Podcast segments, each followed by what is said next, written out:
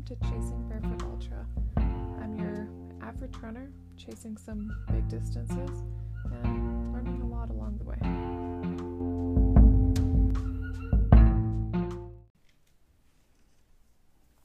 Welcome back to Chasing Barefoot Ultra.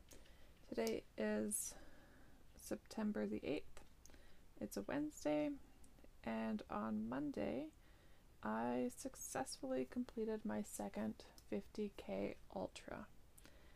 I was not as prepared for this one as I was for my first one. I wasn't really sure how this was going to go.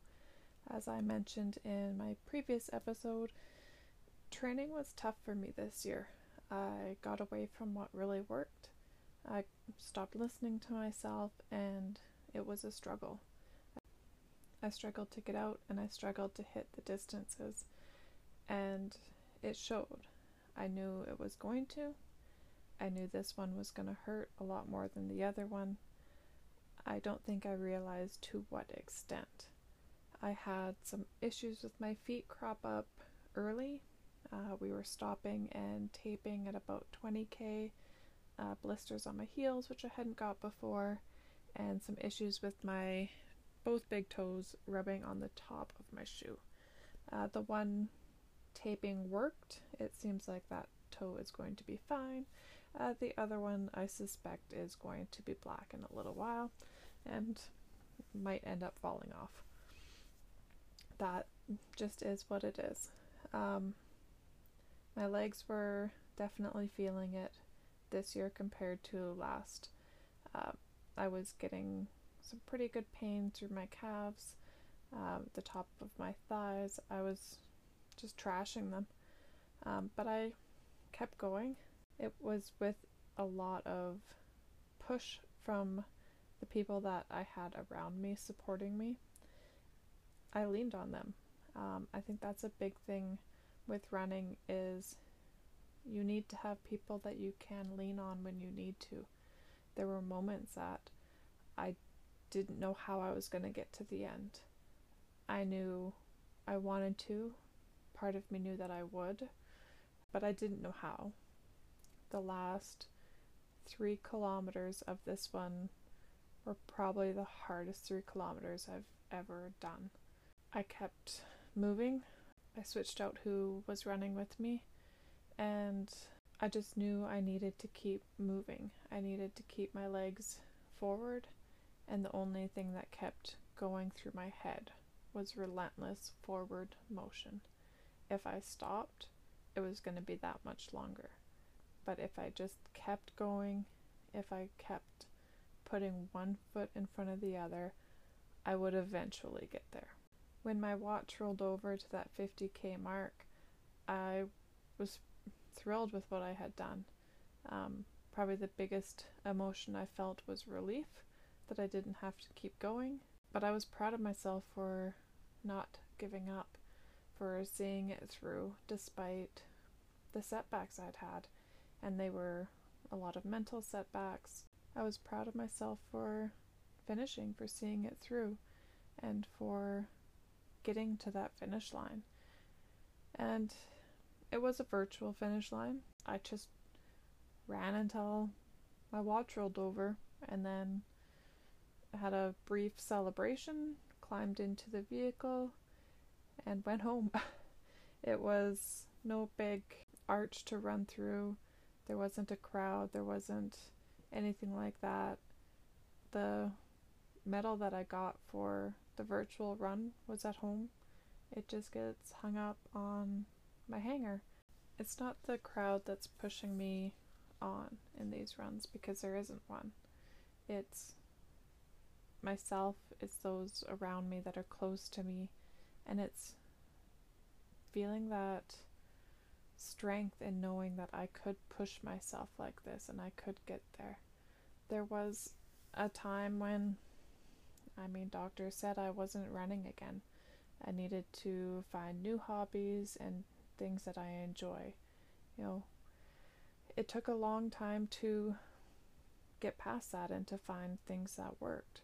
And the only way that I found that was through really tuning into my body to what it was saying and following through. I run in barefoot shoes because that's what works. It's not because it's a fad or because I read Born to Run. It's because I would go for a walk and my ankle would get sore. I'd get home, kick my shoes off, and I started to notice that it felt better the moment those shoes were off. It felt better if I was wandering around barefoot. So I thought, well, I know there's the five finger shoes. Maybe I should try that. Even if it was just for walking around. Maybe I wouldn't be able to run, but maybe I would be able to walk farther than I have been. And in listening to that, in trying those shoes, I found success. I found, you know, as I inched my way up, I slowly increased the distance and the time that I was wearing them. It just worked. It's something that settled in and I kept pushing forward. And I started to wonder how far can I go? Because if I was told that I couldn't run and now I can, well, who's to say where that finish line is? Who's to say how far I can safely go? No one knows. I don't know. And I decided I really wanted to see just how far I could go. Because if I went from being told that I probably wouldn't run again to being able to do and to do it pain free, then let's just see how far this thing can go. I've switched up my footwear a bit. This time I ran in Xero Shoes. Uh, the first one and what I predominantly ran in was the Vibram Five Fingers. My reason for switching is a pretty basic one is once I started doing a little bit longer distances, my feet would swell up as they do, and I just didn't have room in those shoes. And then when I sized up, it was too much room, and I just, you know, had to run my one marathon I did last year partially in sock feet because it just hurt too much to have the shoes on. So I wanted to try something a little different.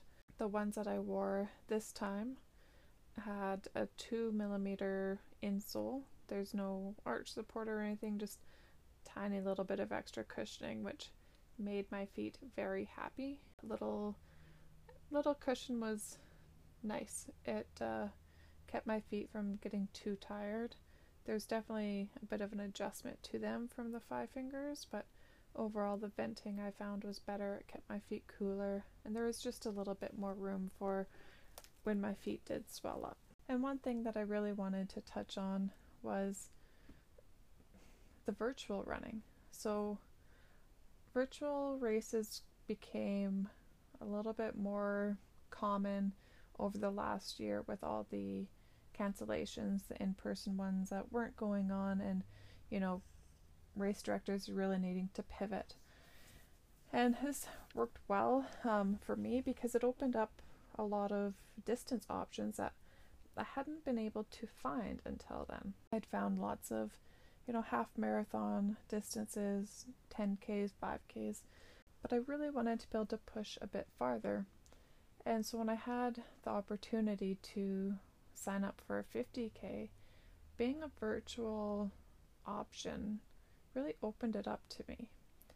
I'm not the fastest runner out there, as I've mentioned before, and it's not really a goal of mine to be the fastest. I want to see how far I can push myself and how far I can go. Distance is my goal right now. And in the in person ones, they have cutoff times so you can safely get around the course. I needed to gain some confidence. I just wanted to go. I just wanted to go and run. I didn't want to be worrying about what any runners around me were doing I didn't want to be thinking about cutoff times or pacing. I just wanted to run, and that's what these virtual runs allow me to do. And having the option to be a part of the community, because in these there's still, you know, connection. There's still people you can watch who are doing the same races and you can cheer them on and be excited for them without having that external pressure. I see a lot of debate around whether virtual ultras really count. And to me, it's kind of a moot point. Like, who are you to tell me my 50k run doesn't count? Like, I'm not trying to qualify for UTMB or Western with these runs. I'm just wanting to go and see if I can do it. And in finishing 50 kilometers in one go, that's an ultra. That doesn't matter if it's on a registered course or anything else. The distance is tracked. I mean, the GPSs might not be 100% accurate, but who's to say it's, you know, short? Maybe instead of going 50, I went 55. It's just a matter of getting out there and doing it and having these virtual runs, which raise money for charity and give runners who aren't out there to be super competitive a community, someone to cheer for, and you know, events to attend. There's giveaways and awards and everything else included in there, but there isn't all the pressure that I know I would feel at an in person event. And for full disclosure, I haven't done an in person yet. For me, the virtual runs just open up that door and give me an opportunity to push myself. It gives me a deadline when I need to go. It gives me a reward for finishing. And that's just what works for me right now.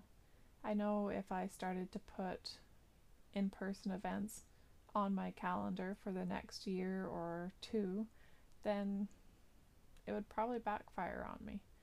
I know when the time is right, I'll know. And at that moment, I will go and I will do it and I will probably love it. I will probably love the atmosphere. But I will also have gained a lot of experience and a lot of confidence through the virtual runs that I've been doing. I use these for training runs too. When I was training for my 50k last year, I signed up for a half marathon in June. I signed up for a full marathon in August and the 50k in September. So it really gave me milestones to hit while still being able to be mindful about the training that works for me, and that is not having a regimented plan. And in doing it that way, I was able to gain a lot of confidence. I knew I ran 42 three weeks ago, and if I did that, I know I can do this. So, having those kind of peppered through the training and having the rewards in the community really kept me going and kept my spirits up. What I decided to do this year, because after my 50k last year I kind of derailed and things fell apart, is I signed up for a half marathon in October. And that's just to get me back into the routine. So after running this 50k, I need to take some time to rest and really let my legs rejuvenate, give my body time to just reset because it was a hard push and it was one that it wasn't really ready for. But I don't want to get into taking a month off. I don't want to be really taking that too far.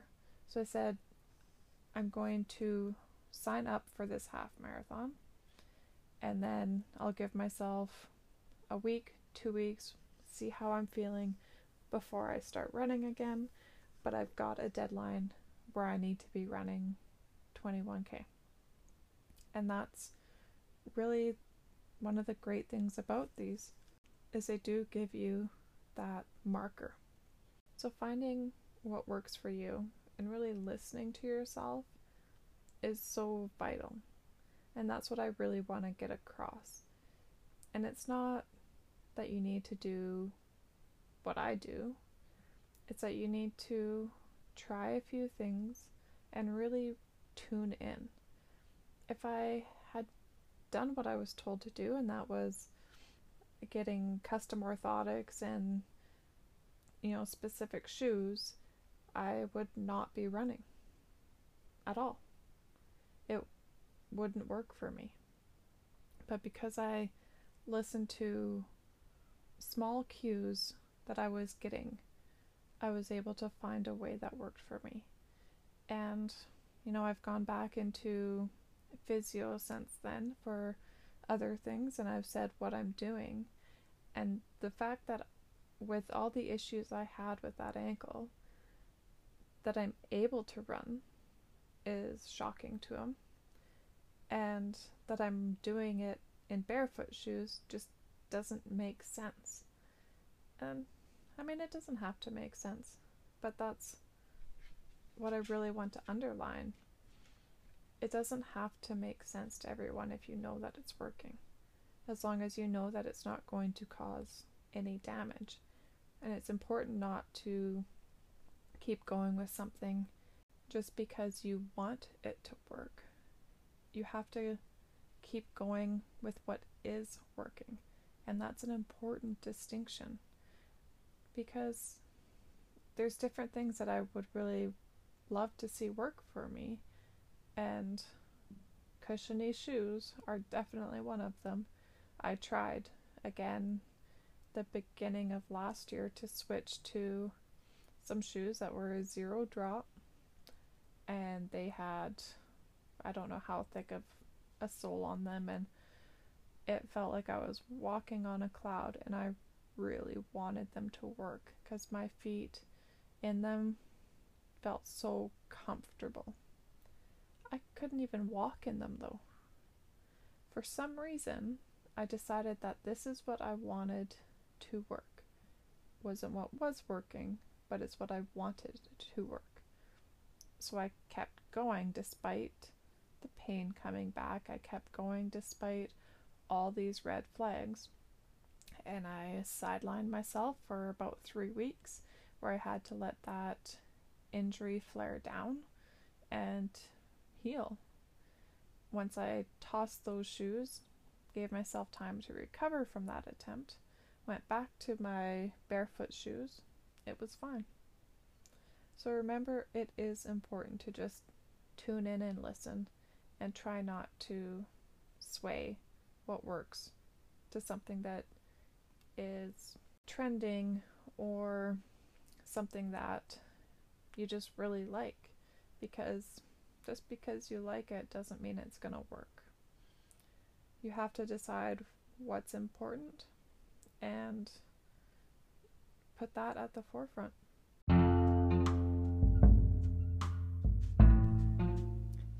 Thanks for tuning in to Chasing Barefoot Ultra. If you liked what you heard, I would love it if you would share it with a friend. If you want to find me on Instagram, you can find me at Chasing Barefoot Ultra.